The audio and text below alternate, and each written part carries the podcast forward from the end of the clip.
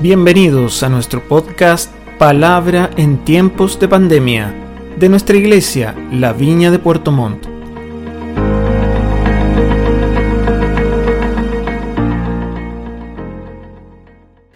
Y bueno, nosotros hemos conversado con mi esposita sobre compartir o reforzar la palabra que hemos enseñado desde el domingo pasado y el miércoles. El miércoles volvimos a poner parte de la prédica del domingo porque creemos que la experiencia que vivió Elías con los sacerdotes de Baal y de la diosa Acera, a quienes terminó decapitando a los 850, es una experiencia que, si bien es cierto, forma parte de historia en, el libro de Reyes, sin embargo, tiene mucho que ver con hoy día. Hoy día nosotros nos enfrentamos a una realidad social compleja, adversa. Eh, en el relato bíblico, aquí en, en Primera de Reyes, capítulo 18, dice que cuando se enfrenta Elías con Acab, Acab le pregunta, ¿eres tú el que está causando tantos problemas?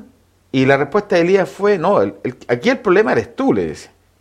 Por una sola gran razón, porque has llevado a toda la nación a un momento de idolatría, de paganismo, y ha hecho todo lo contrario que tenías que hacer como un rey de Israel, conociendo la historia. Entonces, en ese contexto, se construye eh, lo que enseñamos el, domingo y el miércoles. ¿Y por qué hemos querido reforzar? Porque creemos que hoy día vivimos tiempos muy complejos, muy adversos, donde necesitamos que Dios levante Elías, Elías hombres y Elías mujeres. Hay aspectos interesantes que queremos compartir contigo, con mi esposita, que tienen que ver con, con el momento que antecedió a esa oración extraordinaria de Elías pidiendo que bajara el fuego del Señor y que quemara el holocausto. Y una de las razones es que cuando se encuentra Elías con Acab, Elías le dice a Acab que convoque a todo el pueblo de Israel y de todos los lugares. El texto dice que Acab, en el verso 20, convocó en el monte Carmelo a todos los israelitas y a los profetas. Elías dice que se presentó ante el pueblo y les dijo, ¿hasta cuándo van a estar indecisos? Le pregunta Elías a todos sus compatriotas, ¿hasta cuándo van a estar indecisos? Y dice enseguida algo que me llamó tanto la atención. Dice, si el Dios verdadero es el Señor, deben seguirlo, pero si es Baal, síganlo a él. Y dice que el pueblo no dijo ni una sola palabra. ¿Qué te parece eso? Oh, mal, mal. Sabes que es interesante lo que tú dices y lo que estabas leyendo recién porque cuando Elías se encuentra con, con Acab, ellos tienen esa conversación, ¿verdad? Es bien, bien el, capítulo 18 es muy lindo de, de Reyes, hay muchas enseñanzas ahí que están escondidas para nuestro conocimiento y para nuestra riqueza. Y, y al encontrarse, y él hace, ese, hace este desafío y hacen esta invitación al pueblo, eh, cuando el pueblo se queda en silencio, uno dice, pero ¿cómo? Si era el pueblo de Israel, o sea, ellos sabían la historia, lo que Dios había hecho con ellos. Para ellos Dios no era un desconocido, pero en ese tiempo ellos habían decidido poner su corazón en otros dioses. Ellos habían decidido dejar de mirar a Dios. Y creo que es algo que está sucediendo en este tiempo también. Mucha gente ha decidido dejar de mirar a Dios y mirar las circunstancias. O también colocar dioses, sus hijos, su familia, su mm. trabajo y tantas cosas que se colocan en un lugar en nuestro corazón que no tiene que ver con Dios. A mí me llama la atención cuando dice que nadie dijo nada. Y la pregunta es, ¿qué identidad tenían? O sea, ¿realmente tenían una relación con Dios, a pesar de que Dios había desplegado poder de distintas maneras sobre una nación? Es interesante eso. Más adelante, el texto relata lo siguiente, que eh, Elías dice, añadió, yo soy el único que ha quedado de los profetas del Señor. En cambio, Baal cuenta con 450 profetas. Y enseguida viene, traigan los bueyes, hagan altares y hagamos este sacrificio. Entonces dice, eh, entonces invocarán ellos el nombre de su Dios, le dice Elías, y yo invocaré el nombre del Señor. El que responda con fuego, ese es el Dios verdadero. Y dice, y todo el pueblo estuvo de acuerdo. Y me llama la atención esta palabra porque para ellos, los, tanto los, los, eh, Baal, los dioses de Baal, y de acera eran ellos lo habían abrazado como algo propio, idolatría, habían puesto en ellos esperanza.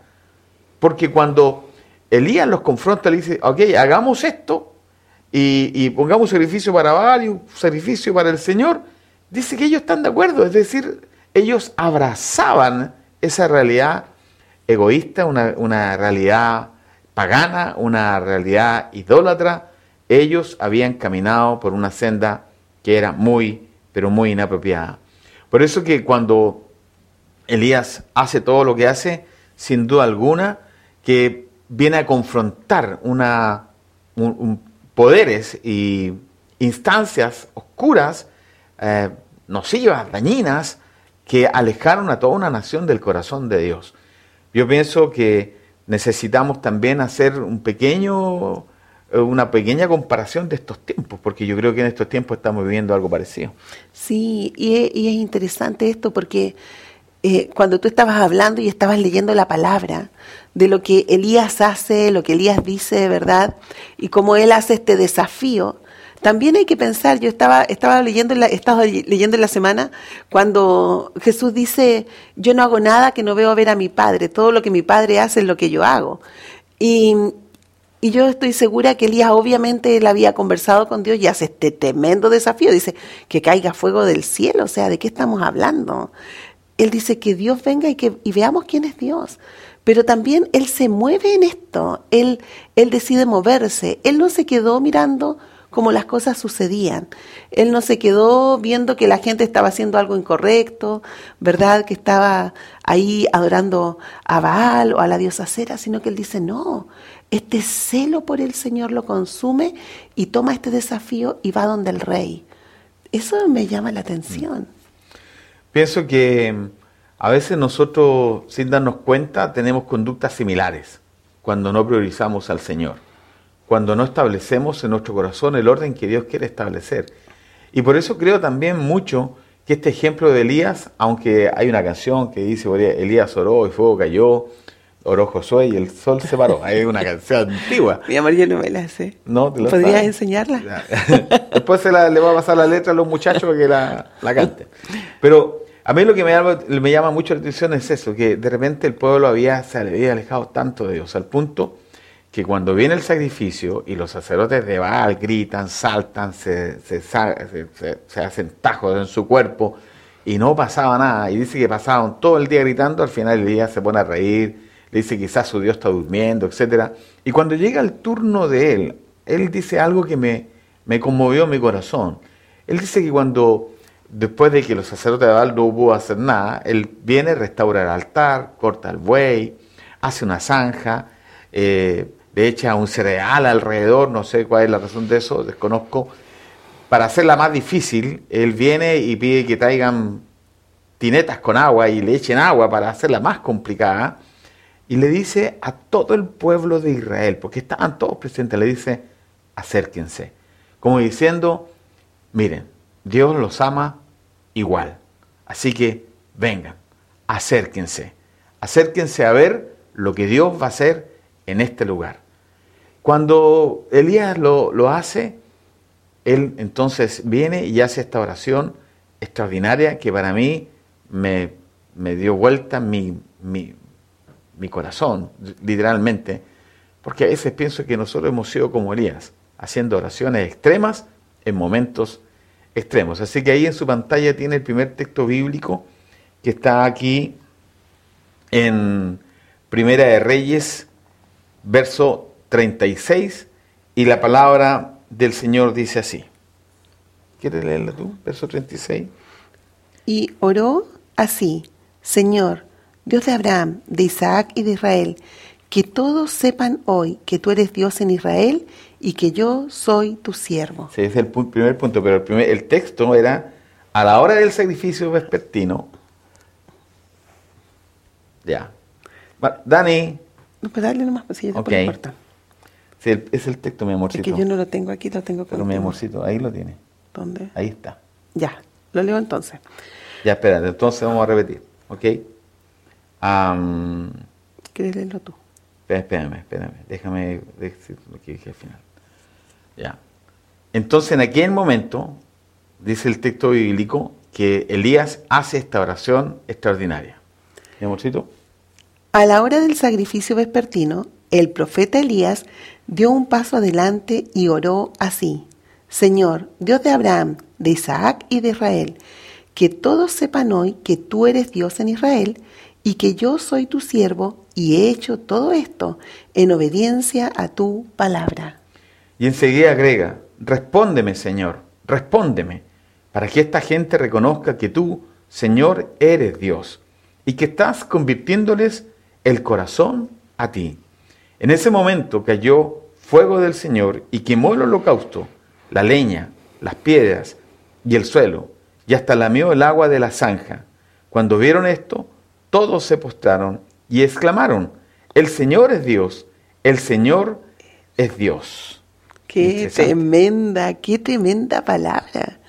Qué linda, mi amor, me llama mucho la atención familia. Es interesante cómo Elías me gusta cuando él dice Señor Dios de Abraham, de Isaac y de Israel. O sea, Dios es un Dios vigente, no es un Dios que pasa. Los tiempos no tienen que ver con Él. Hay una eternidad en Dios. Y cuando Él lo nombra, yo me imagino como pensando en lo que hizo con Abraham, lo que hizo con Isaac, y, me gusta cuando tú oras también y tú dices, Señor, tú eres el Dios, el Dios de Abraham, el Dios de Isaac y el Dios mío también.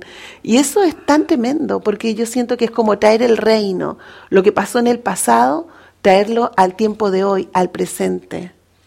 Pienso que los puntos que nosotros desglosamos durante el día domingo y el día miércoles son puntos que podríamos desarrollar un poco más con Verónica, porque creo que abordan aspectos y decisiones nuestras que nosotros debemos contemplar. Insistimos que en estos tiempos Dios necesita levantar Elías, hombres y Elías, mujeres. Personas de fe que se muevan, personas que le crean a Dios, personas que se atrevan a hacer cosas que quizás otros no lo hacen y está bien, pero si nosotros tenemos la convicción de hacer algo, debemos atrevernos a hacer. Por eso que el punto número uno que te ponemos en su pantalla, que los mencionamos el domingo y el miércoles, también hoy queremos mencionarlo. Dice, siempre debemos dar ese paso adelante para llegar a ver a Dios sobrenaturalmente. A la hora del sacrificio vespertino, el profeta Elías dio un paso adelante y oró. Ese paso adelante para mí es tomar una decisión.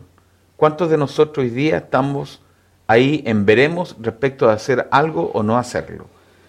Verónica, a mí me encanta cuando hay que resolver si hay algo de lo que nosotros queremos hacer, está alineado con Dios o no está alineado con Dios. Y ella tiene eh, algunos tips para eso. Agrega valor a la vida de las personas, es importante hacerlo, trae gloria a Dios, beneficiamos con esta decisión a las personas. ¿Y por qué lo menciono? Porque Elías se dio cuenta que era la única manera de demostrar a toda una nación que el Dios en quien habían creído era el Dios de Israel. Y él da un paso adelante. Sí, realmente. Y tú escribiste algo acá bien interesante. Dice, la fe se mueve en el futuro no en lo que Dios hizo, sino en lo que Dios hará. Tremenda declaración.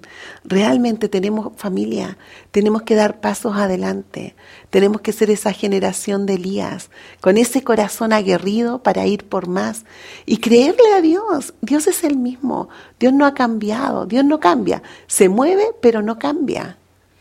Dios es un Dios generacional, ese fue el segundo punto que analizamos. Y a mí me encanta cuando Elías ora, y ahí en la pantalla lo tienen, y oró así, Señor, Dios de Abraham, de Isaac y de Israel, que todos sepan hoy que tú eres el Dios, que tú eres Dios en Israel, y que yo soy tu siervo. Me encanta eso, porque el mismo compromiso que Dios tuvo con Abraham, con Isaac, con Israel o Jacob, con Elías, es el mismo compromiso que tiene hoy día con nosotros. A veces nosotros nos desconectamos. Y es, razonable desconectarse, desconectarse, muchas veces porque nuestros días pasan lentamente, pero, pero hay una generación de por medio. Han pasado, fueron lentos los días de Abraham seguramente, pero pasaron las generaciones, sus hijos, sus nietos, sus bisnietos, etc.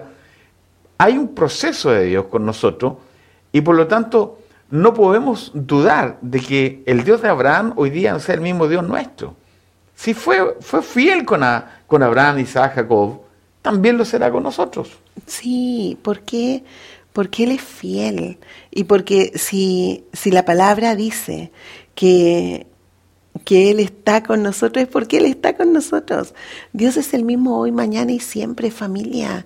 Tenemos que aprender, yo creo, como esto, refrescarlo en el corazón, que nos refresque el corazón, que lo que Dios hizo con ellos también lo puede hacer contigo, conmigo. Creo que tenemos que desafiarnos. Esta palabra de hoy nos desafía a ir obviamente por más y a, ver cómo Dios se está moviendo. Creemos que mm, desde una perspectiva de nuestra historia como Iglesia de la Viña de Puerto Montt, nos hemos dado cuenta cómo Dios ha sido un Dios que ha estado con Abraham, Isaac, Jacob y con nosotros también. Cuando vemos lo que Dios nos ha permitido hacer, cuando vemos que Dios ha abierto el cielo sobre nosotros, yo estoy conmovido con los testimonios de muchos de nuestros hermanos de la iglesia, que Dios les ha guardado por el COVID, que Dios los ha prosperado en medio de esta pandemia que, Dios los ha bendecido como nunca antes había ocurrido sobre ellos y en medio de una pandemia validamos las palabras de Elías al orar, Dios de Abraham, Dios de Isaac, Dios de Jacob, respóndeme, respóndeme, responde, que esta gente entienda que tú eres Dios. Creo que generacionalmente nosotros a veces no abordamos eso con, con la trascendencia y el poder que tiene. Pero Dios es generacional. Dios es el mismo ayer, hoy, mañana y por los siglos. ¿Y el tercer punto? ¿Qué dice el tercer punto, mi amor? Debemos entender que la obediencia no es opcional. Y Elías dijo, y que yo soy tu siervo y he hecho todo esto en obediencia a tu palabra. Esta, esto es increíble porque cuando dice obediencia, yo creo que esa es la clave de la vida, porque todas las historias de fe que hemos visto, todos los testimonios de fe, tienen que ver con la obediencia. Familia, tenemos que aprender a obedecer los principios del reino, movernos en los principios del reino, porque muchas veces uno eh, sueña con cosas. Yo creo que tú tienes sueños, nosotros tenemos sueños, Dios, nos ha, Dios ha puesto sueños en nuestros corazones, pero la clave es la obediencia. Acá dice que la palabra dice Elías dijo, y he hecho todo esto en obediencia a tu palabra. Entonces, nuestro, nuestra cuota, lo que nosotros debemos hacer es obedecer. ¿Y qué obedecer? Los principios de la palabra. Obedecer lo que Dios nos está diciendo, movernos en la integridad, en la santidad, en la justicia, movernos en esto de ser generosos. Por ejemplo, nuestros diezmos y ofrendas. Todos los testimonios de fe, todas las historias de fe tienen un mínimo común. Todos han decidido obedecer a Dios. Entonces, yo creo que nuestra parte es obedecer. ¿Obedecer qué? La palabra, como lo hizo Elías. Dice ahí, hay, no sé si un texto de un refrán que dice, la obediencia mueve la mano de Dios. Fue la obediencia de Elías la que hizo que Dios hiciera caer el fuego sobre ese sacrificio. Bien lo dice mi esposita, obediencia. Em, no es fácil, ¿verdad? La obediencia es una convicción es espiritual, no es emocional, porque si fuera emocional seguramente no obedeceríamos, pero es una convicción espiritual. El punto 4 dice que debemos abrazar el corazón compasivo de Dios y movernos en todo aquello que signifique salvar y bendecir a las personas. Dice que Elías oró y dijo, respóndeme, Señor, respóndeme, para que esta gente reconozca que tú, Señor, eres Dios y que estás convirtiéndoles el corazón a ti. El clamor de Elías tenía que ver con volver el corazón de Israel a Dios. E-, ese milagro fue para recuperar el corazón. Y, yo, en este instante, mientras yo te estoy compartiendo esto, veo los milagros que Dios ha hecho con nosotros. Veo las, las cosas tremendas que Dios ha hecho con nosotros. Es un milagro.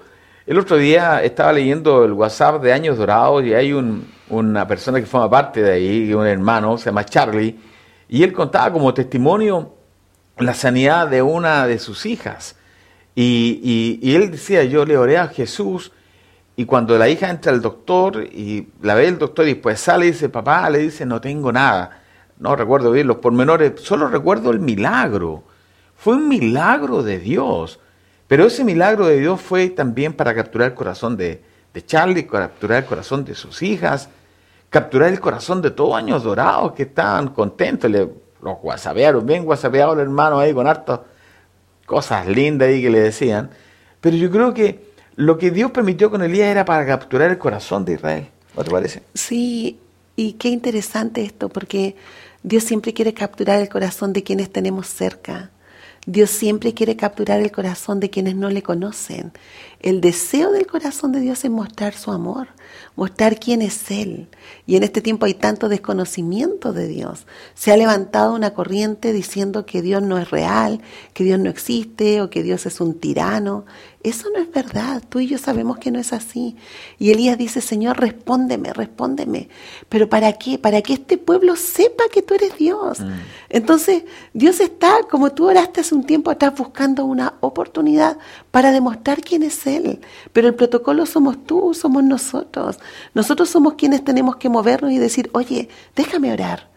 Oye, desafíate en esto. Oye, déjame decirle a Dios que te bendiga. Mi amor, y este día cuando vino la, eh, la directora del Sename, después de conversar y, y, contarle lo que Dios ha hecho a través de nosotros, y, y terminando yo le digo, déjame orar por ti. Mm, mm. Y, y fue increíble porque ella me dice, ¿y qué tengo que hacer? ¿Me tengo que poner de alguna manera? ¿Qué hago? La gente no sabe cómo relacionarse con Dios ya, pero esa es una labor nuestra de la iglesia. Nuestra responsabilidad es extender el reino.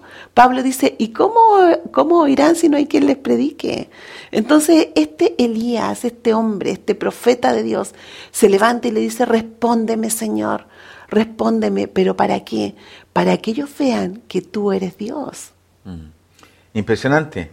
y vuelvo a, contextualizar esa oración para que se convierta su corazón a ti. Amados amigos, hermanos de la viña, Dios ha hecho un milagro en medio nuestro para capturar nuestro corazón, para decirnos el reino de Dios ha llegado, está en medio nuestro. El número 5, mi amorcito. Dice lo siguiente, un valiente, un mandamiento, una obediencia y una fe fuera de lo común traen el reino de Dios en medio de las personas. Y dice lo siguiente la palabra. En ese momento cayó el fuego del Señor y quemó el holocausto, la leña, las piedras y el suelo, y hasta lamió el agua de la zanja. Ese es nuestro Dios, qué lindo, qué lindo, ese es nuestro Dios, ese es tu Dios y es nuestro Dios, ese es el Dios que está aquí en tu casa, que está donde nosotros estamos, ese es el Dios que quiere venir y quiere demostrar quién es Dios. Pero necesitamos levantarnos, los valientes, como tú colocaste aquí, me encanta, los valientes, los que tienen una obediencia y una fe fuera de lo común, que traen el reino de Dios a las personas, que el reino de Dios venga y irrumpa a través de nosotros. Hemos querido insistir en este texto de Elías, parece que quizá un poco majaderos, pero Dios necesita levantar Elías hombres y Elías mujeres. Un valiente. Se requería un valiente. Alguien que diera el paso adelante. Se requería alguien que le creyera al mandamiento de que Dios estaba con ellos. Se requería que alguien obedeciera. Era una locura. Yo creo que Elías, como era muy emocional, porque después todos sabemos que salió huyendo cuando Jezabel se enteró de todo esto y dice, lo voy a matar, a donde lo encuentre lo mato. Y Elías se asustó y dice que se escondió en una cueva. ¿Verdad? Hay una historia muy linda de eso. Hace que era muy emocional. Pero yo creo que en el momento en que estaba ahí, él se armó de valor. Él dijo, voy a hacerlo. E hizo esa oración. Y ahí ocurrió lo que Verónica bien relató. Fue un momento de fe fuera de lo común. La fe agrada a Dios. A Dios le agrada nuestra fe. Y lo más importante es que Dios recompensa nuestra fe verdad? Sí, y, hay algo interesante en esto, mi amor, porque, porque también se cuenta antes, ¿verdad? Que no había más profetas de Dios. Había un hombre temeroso de Dios que dice ahí, pero hay algo interesante, Elías se atrevió. Mm. No, era, no era el único hombre temeroso de Dios. Había más hombres que temían a Dios, pero Elías se atrevió. Elías se arriesgó. Elías se lanzó. La fe se escribe se deletea riesgo. ¿Y qué hizo Elías? Elías asumió el, riesgo y siento que también es el riesgo que estamos asumiendo como iglesia en este tiempo. No hemos atrevido a, ir por más, no hemos atrevido a hacer todo lo que hacemos, no hemos atrevido este año a partir un colegio. Mm. Nos atrevimos a partir un colegio y dijimos, aunque tengamos un alumno, nos vamos a atrever, porque creemos que hay que preservar una generación en este tiempo. Hay que preservar una generación con los principios y los valores del reino y nos atrevimos. Nos atrevimos también a hacer telemedicina a través del centro médico. Si Dios lo permite en dos semanas más, es probable que ya partamos presencial, obviamente con todos los protocolos que, que la autoridad sanitaria establece, pero nos, nos estamos atreviendo. Esto, mi amor, del proceso constituyente, nos estamos atreviendo. Es un desafío, es un desafío, iglesia, pero debemos atrevernos eh, si Elías hubiese quedado mirando lo que el pueblo estaba haciendo, cómo todos estaban adorando a Baal, a la diosa Cera, yo hubiese dicho, uy, qué pena, qué lamentable Dios. Pero no, él se atrevió y hizo esta tremenda cosa donde le dijo Dios, vamos Dios, que caiga fuego del cielo y Dios lo hizo. Entonces, en este tiempo Dios quiere que nos levantemos como iglesia, que tomemos nuestra posición y nuestro propósito iglesia, familia, debemos tomar esto con responsabilidad. Nos hemos atrevido, hemos hecho cosas que quizás naturalmente no eran las más apropiadas, pero nos atrevimos. Y cuando nos atrevimos, Dios nos respondió.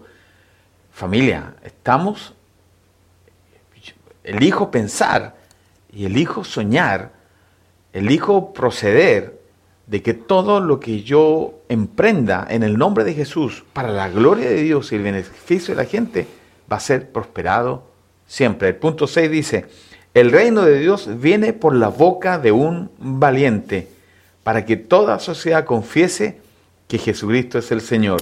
Y el texto dice, cuando vieron esto, todos se postraron y exclamaron, el Señor es Dios, el Señor es Dios, el Señor es Dios. Qué lindo. Qué lindo. Me dan ganas de decir aleluya. Como dice la dice aleluya, Aleluya, qué lindo. El Señor es Dios. El Señor es Dios. Tremenda declaración. Recuerden que Señor es el Quirios. El Señor es Dios. Creo que tú y yo podemos decir en este día domingo, el Señor es Dios. El Señor es Dios de mi corazón, el Señor es Dios de mi familia, el Señor es Dios de mi vida, el Señor es Dios de todo lo que yo represento. Por eso yo me levanto y digo, el Señor es Dios. Todos vieron esto y declararon, el Señor es Dios. Ay, qué lindo. La gente tiene que ver que el Señor es Dios a través de lo que tú y yo hacemos. Mm. Tenemos que movernos en esto sobrenatural del reino ¿Qué palabra más inspiradora? ¿Qué palabra que nos lleva más? ¿Qué palabra que nos empieza a empujar a decir, vamos, vamos, el Señor es Dios, pero debemos desafiarnos a más? Y yo creo que, me imagino a Elías delante de toda la multitud y todos gritando a grandes voces. Qué lindo. El Señor es Dios, el Señor es Dios, el Señor es Dios. Porque Elías les dijo, probemos, ¿quién es el Señor? Y todos, dice, estuvieron de acuerdo. Pero Dios les demostró que Él era el Señor. Queridos, Dios nos ha bendecido de una manera sobrenatural. Y nosotros podemos decir con toda libertad y con autoridad que el Señor es Dios.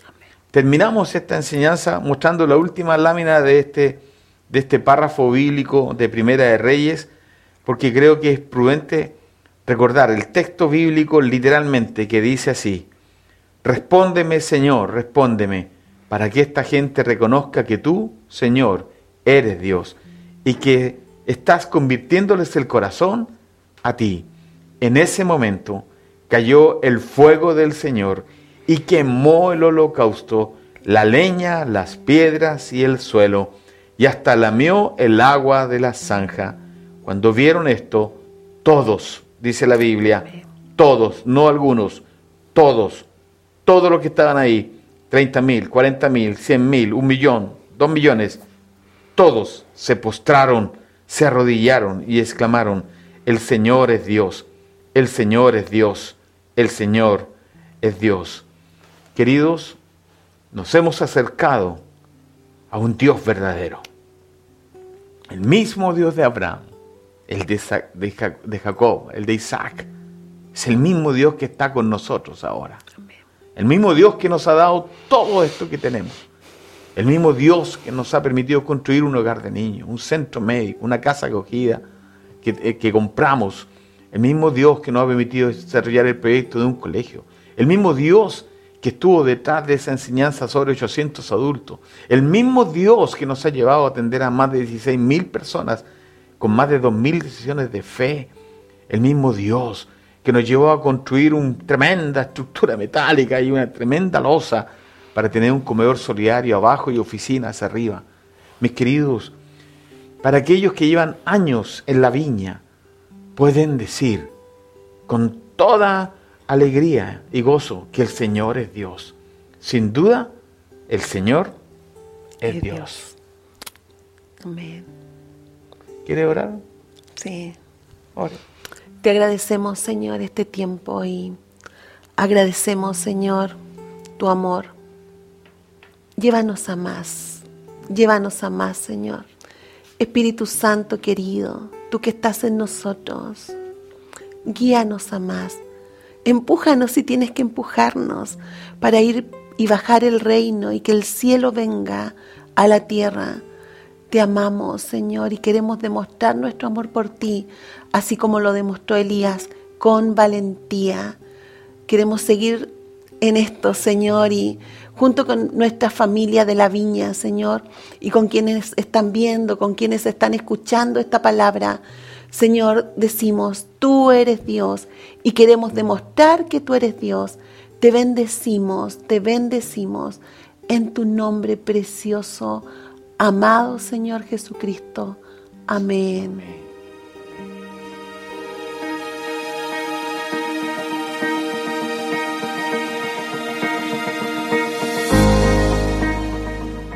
Gracias por escuchar esta palabra. Esperamos que sea de ánimo y bendición para tu vida. Y recuerda revisar los demás episodios de nuestro podcast Palabra en tiempos de pandemia, de nuestra iglesia La Viña de Puerto Montt.